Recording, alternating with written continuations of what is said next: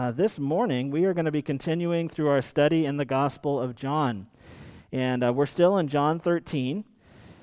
You know, in Hebrews 12, it says, Let us also lay aside every weight and sin which clings so closely, and let us run with endurance the race that is set before us, looking to Jesus, the founder and perfecter of our faith and right there, in the midst of calling us to run with endurance and to lay aside the clinging weight of sin that threatens our liberty of movement in the Spirit, the author of Hebrews tells us to look to Jesus. And that's what we have been doing throughout this study of John's Gospel. Every week, we've been coming to the Bible like the Greeks who came to Philip in John chapter 12. Remember, the Greeks came to Philip and they said, Sir, we wish to see Jesus. And last week, we spent some time thinking deeply about Judas, the counterfeit disciple who would betray Jesus. And the big takeaway from studying the life of Judas was that it is so critically important that we see Jesus correctly. The real Jesus, as we find him in the Bible, and not a version of Jesus that serves our own fallen longings. And as we move through this portion of John's gospel, we see plenty of evidence that Jesus remains kind of blurry and out of focus to his disciples. They don't really see him clearly yet. And for me, this is demonstrated most poignantly by the way that Jesus' statements are over and over again met with question marks from his disciples. For example, in verse 25, Lord, who? In verse 36, Lord, where? Verse 37, Lord, why? And in the next chapter, chapter 14, verse 5, Lord, how? Who? Where? Why? How? This is the language of blurriness and not focused clarity. And by the way, making that observation is not a criticism of those men. In fact, it's a compliment. Anyone who has questions about Jesus should ask them. Last week we saw the peril of a man who was following an imagined Jesus and where it took him. And so sometimes I think a person's pride keeps them from asking questions for fear that it will expose their ignorance, or maybe for fear that they won't like the answer. And it's especially true when maybe a person has the impression that others in the room are further along than us in their understanding of Christ and the gospel and Christianity. And so they might just sit on their questions rather than speak them out loud in a way that would expose, they think, a shameful lack of understanding. So I take it as a mark that these guys possessed some measure of humility. Maybe they understood something about the stakes surrounding Jesus and they wanted to know, they wanted to understand, so they asked questions. And that's right, that's reasonable, that's appropriate. They answer Jesus' statements by asking who, where, why, how. And again, as Judas kindly showed us last week, seeing Jesus correctly is important enough to risk asking questions when the things Jesus is saying and doing confuse us. However, this morning we want to focus in not on Judas, but on Jesus' exchanges with Peter. Specifically and most pointedly, his exchanges with Peter in verses 36 through 38. As we move through John 13, it becomes evident that Jesus is not only trying to make his disciples see him clearly, but he is trying to make his disciples see themselves more clearly as well. These guys are definitely confused about Jesus, but they also don't yet understand themselves very well. They are viewing all things, including Jesus, through the broken prism of self.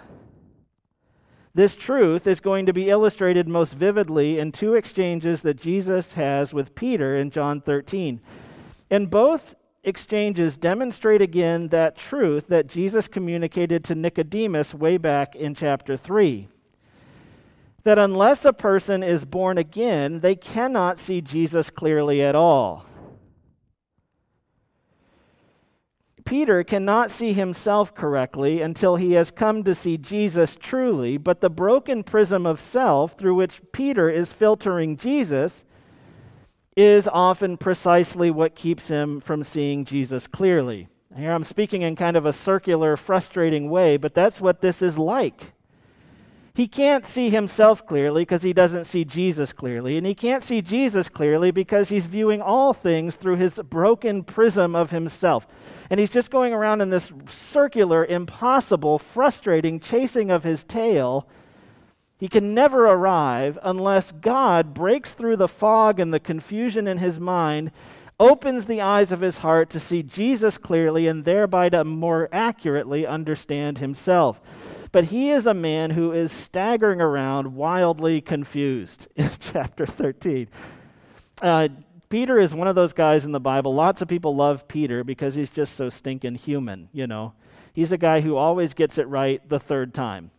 And he's just uh, kind of always, he's speaking before he's thought. He's kind of just shooting from the hip all the time. And people are like, I like that guy. Because it, it, we see ourselves in Peter very often, don't we? He's just a very honest person. And the thing I love most about this is that a lot of the Gospels were probably based on Peter's own testimony. In other words, Peter's probably the one who sat down with Mark to tell him what went into his gospel. He was definitely part of Luke's efforts to form the gospel. And so, one of the things I take away from that is that Peter, when he's recounting these things later, didn't clean them up. He said, This is how it was. I was confused. I was staggering around. And I really like that about Peter.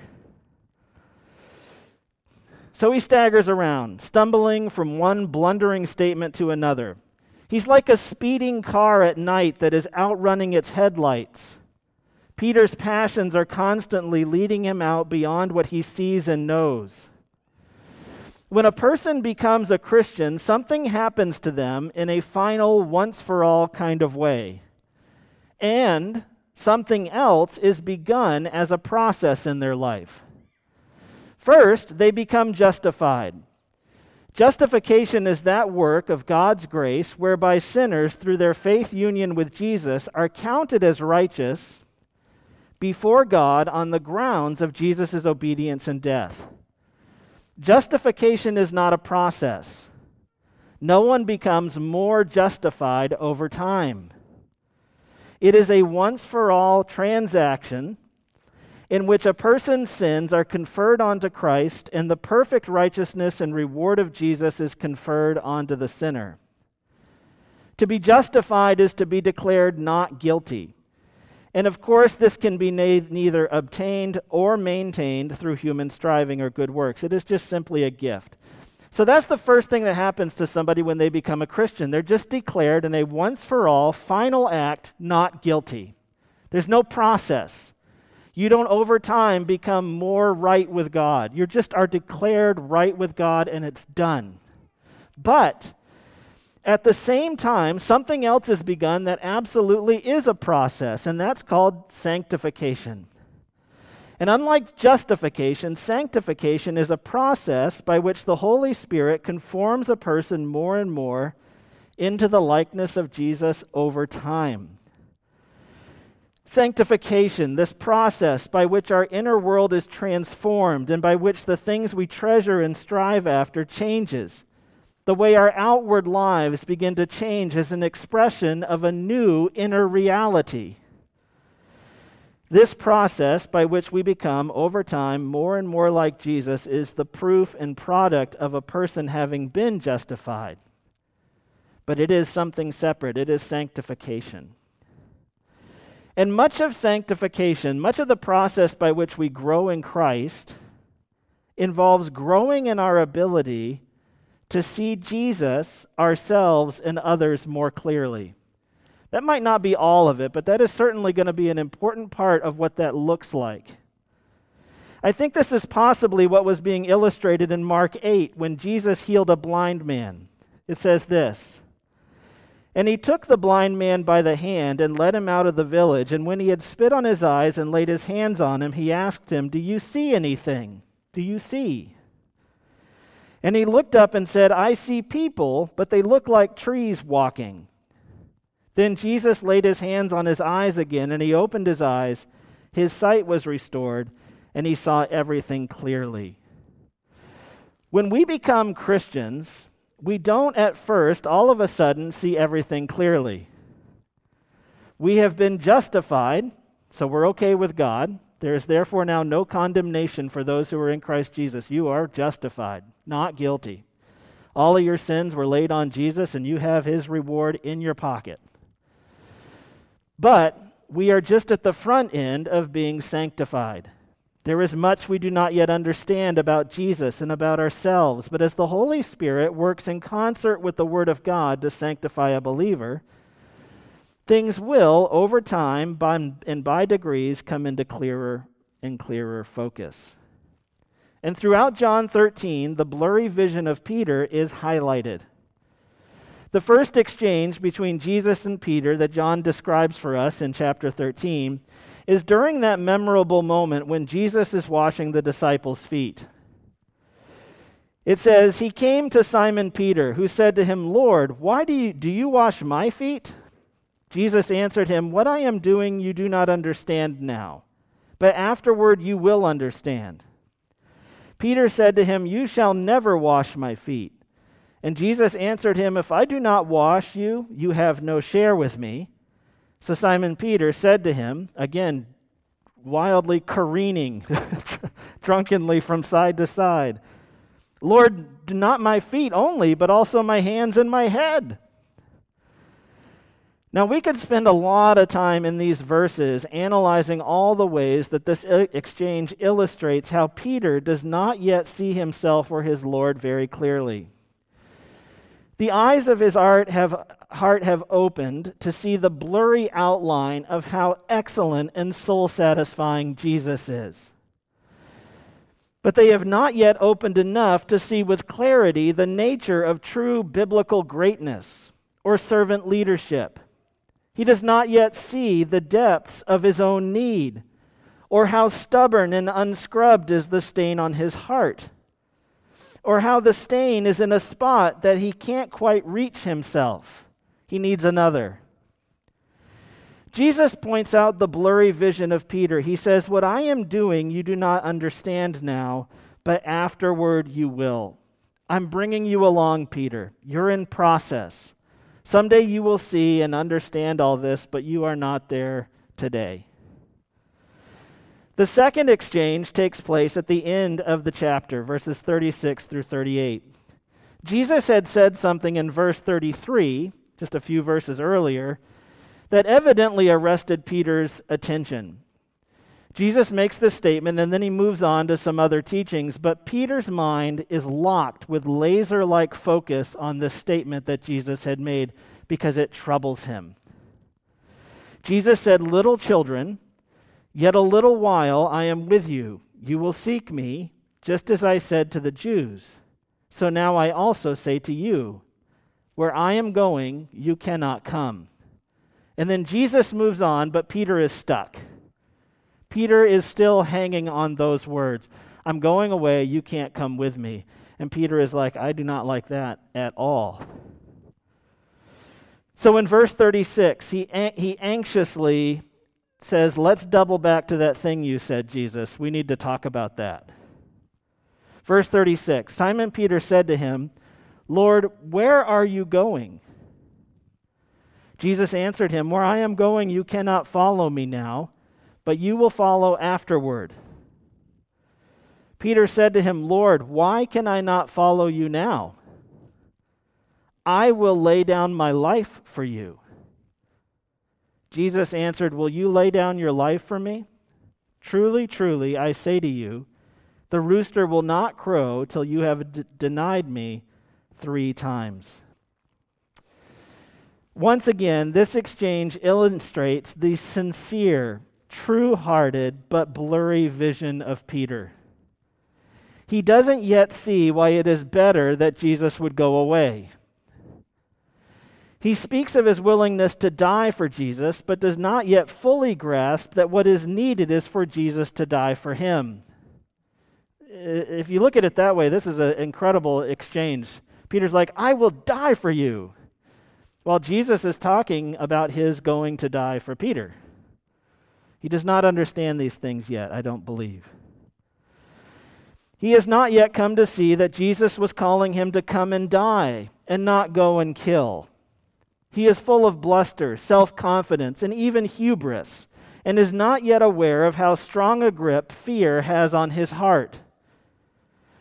So his speeding mouth outruns his headlights again, and his ego crashes against the reality of what Jesus says next. Will you lay down your life for me, Peter? You think you have a good grip on who you are? Truly, truly, I'm going to tell you this the rooster will not crow till you have denied me three times. Peter, before the night is over, you will, to save your own skin, abandon me and cut me loose, denying that you even know me. Of course, what Jesus said to Peter would prove true, and we can read all about it in chapter 18. First, Peter would try and make good on his intention to go down swinging in defense of his Lord. When the goons are sent to arrest Jesus, they come into the garden with Judas leading the way. We are told that Peter drew his sword and tried very sincerely and with no half measures to cut a man's head neatly down the middle. He's not messing around. This is Peter as he imagined himself. This is Peter as the man he dreamed of being while hauling in his fishing nets. But the man whose head he had tried to halve like a melon, his name is recorded by John as Malchus, a servant of the high priest. He sees the blow coming. He tries to dodge out of the way. Instead of coming biting right down into the brain, the sword glances along the bony dome of the man's skull and separates his ear from the rest of him. And I wish right there we could just pause the scene in a still photo. I really wish we could see this moment in a still photo. The sword, the ear flying off what were the expressions on people's faces? I wish I could see what the expression was on Jesus' face. Who was he looking at? It would be so fascinating to see that. In a parallel account in Luke's gospel, we are told that Jesus touched the ear of Malchus and restored it. John tells us that Jesus told Peter to put his sword away and then added, Shall I not drink the cup that the Father has given me? Peter, you are racing out beyond your headlights again in wildly inappropriate fashion. You don't yet understand what's happening here. You don't understand the necessity of my arrest. You don't understand, as perverse as it may sound, that Malchus is serving the great purposes of God. That's a strange statement, but it's true. Of course, then, as they arrested Jesus, all his disciples, including Peter, whose courage now melts away like mist before the sun, abandons him and runs away, every man for himself, except for Jesus, who stood pat for all of them. Then, as you probably know, Peter followed covertly to see what would become of Jesus. But he is repeatedly identified as one of Jesus' disciples. And ironically, for this man of such great bravado, the sword swinger, the guy who says, I'll die for you, Jesus. It was a little, it was a servant girl identifying him that caused him. It was, he was bullied by a child into denying Jesus. Luke 22 records for us this lowest moment of Peter's life. After denying Jesus twice, but Peter said, at this time he's talking to a man, Man, I do not know what you are talking about. And immediately while he was still speaking, the rooster crowed. And the Lord turned and looked at Peter. And Peter remembered the saying of the Lord, how he had said to him, Before the rooster crows today, you will deny me three times. And he went out and wept bitterly.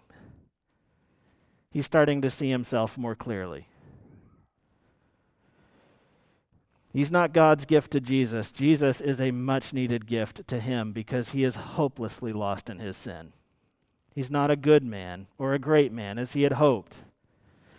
When Jesus said, you, One of you is going to betray me, Peter is speaking. He said, Jesus, I am rock solid. You don't have to worry about me. I'm the good one.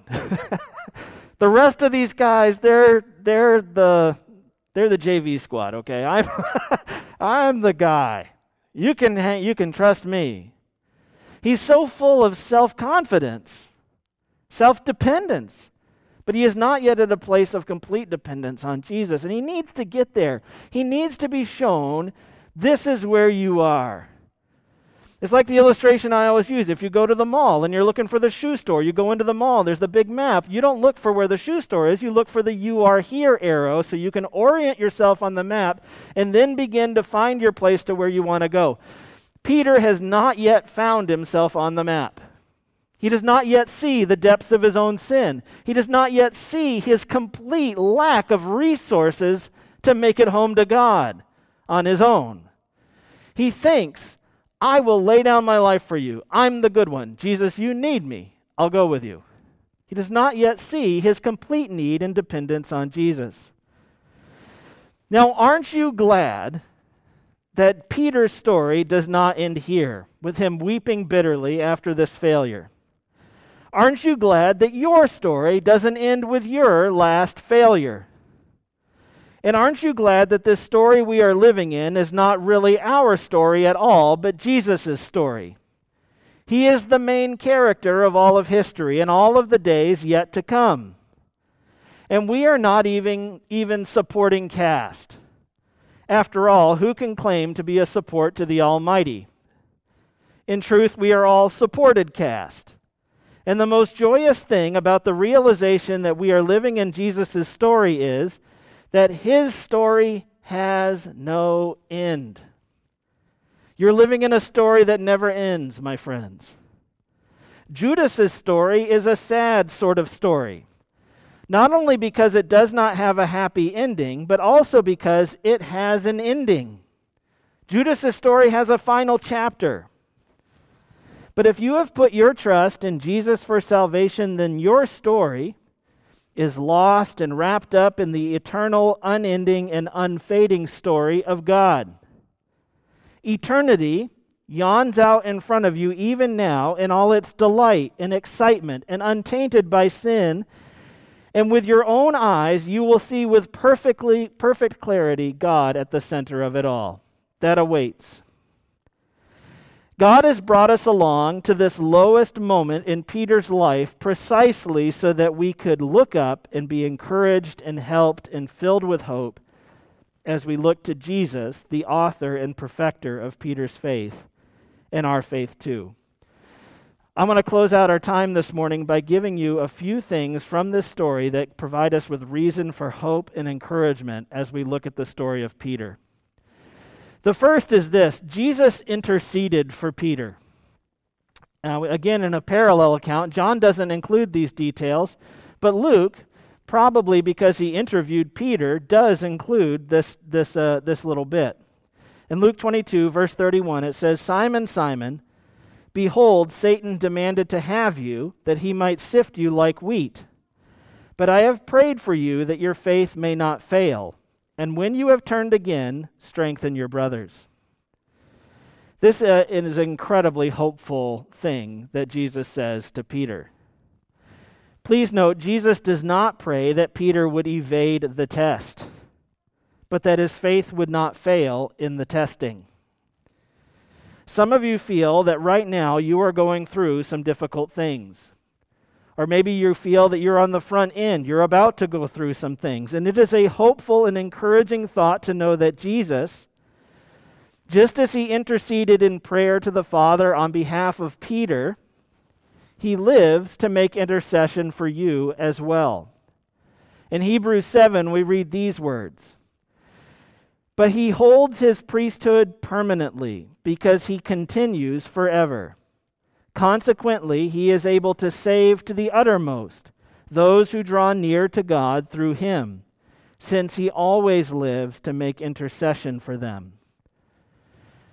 When Satan asked that he could have Peter and sift him like wheat, Jesus interceded. He prayed that his faith would not fail. And some of you are going through it.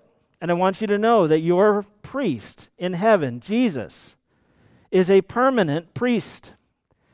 He never goes away, his service never ends, and he lives even now to make intercession for you. Jesus, Peter's ultimate success was owing to Jesus' intercession for him. And we see how Jesus' prayers were answered, that although Peter fell and sinned grievously, that ultimately his faith did not fail. And that is very important and helpful to see here. Another reason for hope and encouragement is that when Jesus purchased Peter with his blood, he knew he was buying a fixer upper. I think uh, I think we always have this impression, you know, when you when you sin, Jesus is not surprised. He's not like, "Oh, you're not who I thought you were." That that's never true to how he is. He is an all-knowing God after all. And when he died for you, when he called you to himself, he knew everything. He saw you perfectly when you did not yet understand the depths of your own betrayal that was coming. When Jesus says this to Peter, you're going to deny me three times, we need to keep in mind the other things that he's also already said. And when you have turned again, strengthen your brothers. Not if you turn again, if you make it, but when you do. He said to him, Where I am going, you cannot follow me now, but you will follow afterward. You will. Not I hope, but you will. In 1 Corinthians 6 19 through 20, it says, You are not your, your own, you were bought with a price. Therefore, honor God with your body. You are not your own, you were bought with a price. You were bought. And I want you to know something that when Jesus bought you, he knew what he was buying. He knew that he was buying a fixer upper. he knew he was buying a house that had termites in the walls and would been, was built catastrophically wrong. Somebody didn't know what they were doing, built you. And you are fallen and broken, and everything is, you know, things are not quite right. You're a fixer upper, and he's gone to work through the Holy Spirit. But when you sin, when you fall, he's not casting you off. Peter is not cast off. That is not what's happening here. We can rest in the keeping power of Jesus who prayed, While I was with them, I kept them in your name. This is from John 17. Which you have given me. I have guarded them, and not one of them has been lost except the son of destruction, that the scripture might be fulfilled. Do you believe that Jesus is a shepherd? I know we all do. But very often in our hearts, we question his abilities as a shepherd. We think I've sinned, I've wandered off, I've broken the shepherd's rules, and now I'm lost to him. I've strayed off into a place where he will just say, Let the wolves have you. and I don't think that's true to the nature of our shepherd God. In those moments, we are questioning his abilities as a shepherd to keep his flock, to keep you. Now, hear me out in this. The evidence of holiness and God's power unto godliness in a Christian's life is not that you are perfect, but that you are striving and fighting against the strong downward pull of your own sin, of the old man, your old sin nature. Rest in the knowledge. I think Jesus wants us, when we look at the life of Peter, as we see him tell him, You're going to deny me. You're going to sin grievously, horribly. But you will follow me afterwards. And when you turn, strengthen your brothers. Don't ever forget the fact. Don't, you need to rest in the knowledge that Jesus bought you knowing you were a fixer upper, that it's all forgiven. You need to understand the depths of his grace. But we also need to co- cooperate with all our heart and mind in God's efforts to demo and remodel our inner world. There is evidence that Peter continued to struggle with a habit sin of being dominated by fear into denying people, all the way up into Galatians. There's this famous moment in the book of Galatians where Peter, who has been eating and worshiping with the Galatian Christians who are not Jews, they're not eating kosher foods, but he's been eating with them. And all of a sudden, a delegation comes from Jerusalem, from the circumcision party, which sounds like the most unfun party ever. And they gather there, and it says that Peter is afraid of them, so he denied any association with the Galatian Christians. He, he said, ah, he stopped eating with them. He stopped meeting with them as long as those guys were in town. And do you know what he's doing? For fear, he's denying them. Really, he's denying Christ in them. He's denying Christ a fourth time in Galatians. This is a habit sin in his life. This is something he will continue to struggle with and wrestle with, and that God will continue to confront him over and he will, by degrees, grow in his understanding and awareness of these things. But the hopeful and encouraging thing to see if you are locked into patterns of sin, you are struggling, you are fighting. Take hope when you look at the life of Peter because you are not cast away. God's grace covers that. Again, the evidence of holiness and God's power unto godliness in your life as a follower of Jesus is not that you are without sin, but that you are honestly striving and fighting against those sins in your lives. We see Peter continuing to go back and struggle with these things, but ultimately, through the process of sanctification, he is brought along to a place where he does put those things to death and openly proclaims that he is no longer afraid and he will represent Jesus more faithfully. Here's something else to see. A third thing. Uh, I think I have four here. Yep, four, and then we're done. People are like, come on, Josh. Another one is this Jesus never denied himself. Peter would deny Jesus three times, and the first time when I wrote this out in my sermon, I wrote down Jesus never denied Peter. Uh, Peter denied him three times. He never denied Peter. He went to the cross. He wore Peter on the cross. He never denied Peter. That's how I originally wrote it. But then I, I stumbled upon this verse, 2 Timothy 2.13. If we are faithless, he remains faithful, for he cannot deny himself. He cannot deny himself. Peter is utterly faithless on the night when Jesus was betrayed. And Jesus is the very picture of faithful constancy, in that he stands pat for Peter. Peter is not even threatened with arrest or punishment, but he denies any association with Jesus because he's afraid it might go to that point. Jesus is sitting with the perfect knowledge that he is going to go to the cross the next day and die an excruciatingly painful and public death on Peter's behalf. He stands pat. Why? Because he cannot deny himself. In our prayers, in our thinking, we should not think that Jesus stayed true to Peter because Peter was great. Jesus stayed true to Peter because of who he is. Jesus is faithful and constant in his love, in his grace towards you. He is the same yesterday, today, and forever. His mercies are new every morning. Why? Because of who he is that is an unshifting, unchanging, immutable rock on which you can base your life. We're fickle, we're up, we're down, we're all around, we're always changing, but Jesus is a constant rock. He cannot deny himself. And so we are not denied because we are in him.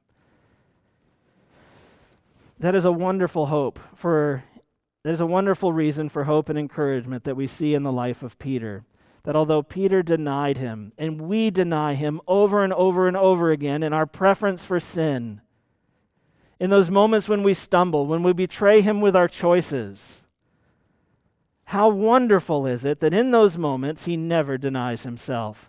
When we are faithless, he remains faithful. Oh, that's a wonderful thought. And the last one, the last reason for hope and encouragement that we see in the life of Peter is this God does not call the qualified, he qualifies the called. Even as Jesus, Jesus tells Peter of his failings, he is commissioning him and calling him to be a leader among God's people. When you have turned again, strengthen your brothers. I, uh, very often, when people come to me and they're in the middle of something really, really ugly and difficult, uh, one of the pieces I like to give it to people when they're in that place is I really would ask you, kind of selfishly, that you would journal in this time. Write down what God is saying to you and what's happening so that when you come out on the other end of it, you can share with me and others what God did in the midst of this season. I think it's a very helpful thing that Jesus does for Peter here, even as he's contemplating the fact that he's about to fail, that he's about to weep bitterly, he's about to go through a very dark valley. Jesus tells him, when you come out on the other side of this, please minister to your brothers in a way that wisely reflects on what you've been through. Strengthen your brothers. Sometimes those who are closest to the recollection of their sins and faults are the ones who can best of all help and strengthen their brethren. Consider these words in 1 Peter. This is Peter writing now. This is Peter who denied Christ who is governed by fear and who lopped off Malchus's ear. This is him writing. He says, Now who is there to harm you if you are zealous for what is good? But even if you should suffer for righteousness' sake, you will be blessed. Have no fear of them, nor be troubled. But in your hearts, honor Christ the Lord as holy, always being prepared to make a defense to anyone who asks you for a reason for the hope that is in you yet do it with gentleness and respect. Gentleness and respect? You cut off Malchus's ear. Don't fear them. You were bullied by a servant girl into denying your Lord. Don't deny, set apart Jesus in your hearts as Lord and always be prepared to give a defense. You just denied you even knew him. Well, of course, none of these things are the mark of a hypocrite. This is a man who has been brought along through a process called sanctification. And having done those things, has now turned and is strengthening his brothers in obedience to the commands of his Lord. He is, his perspective is hard won, and he's sharing it. And I'll just close with this. I won't provide much comment, but this is the very end of this chapter in Peter's story. Peter's story, like ours, doesn't end because it's lapped, wrapped up with Jesus, and Jesus' story is unending. But this is where John, in his gospel, brings things around to a satisfying conclusion in this chapter in Peter's life. When they had finished breakfast, this is Jesus, the resurrected Jesus, speaking to him on the shore of the lake. Jesus said to Simon Peter, Simon, son of Jonah, do you love me more than these? He said to him, Yes, Lord, you know that I love you. He said to him, Feed my lambs. He said to him a second time, Simon of John, son of John, do you love me?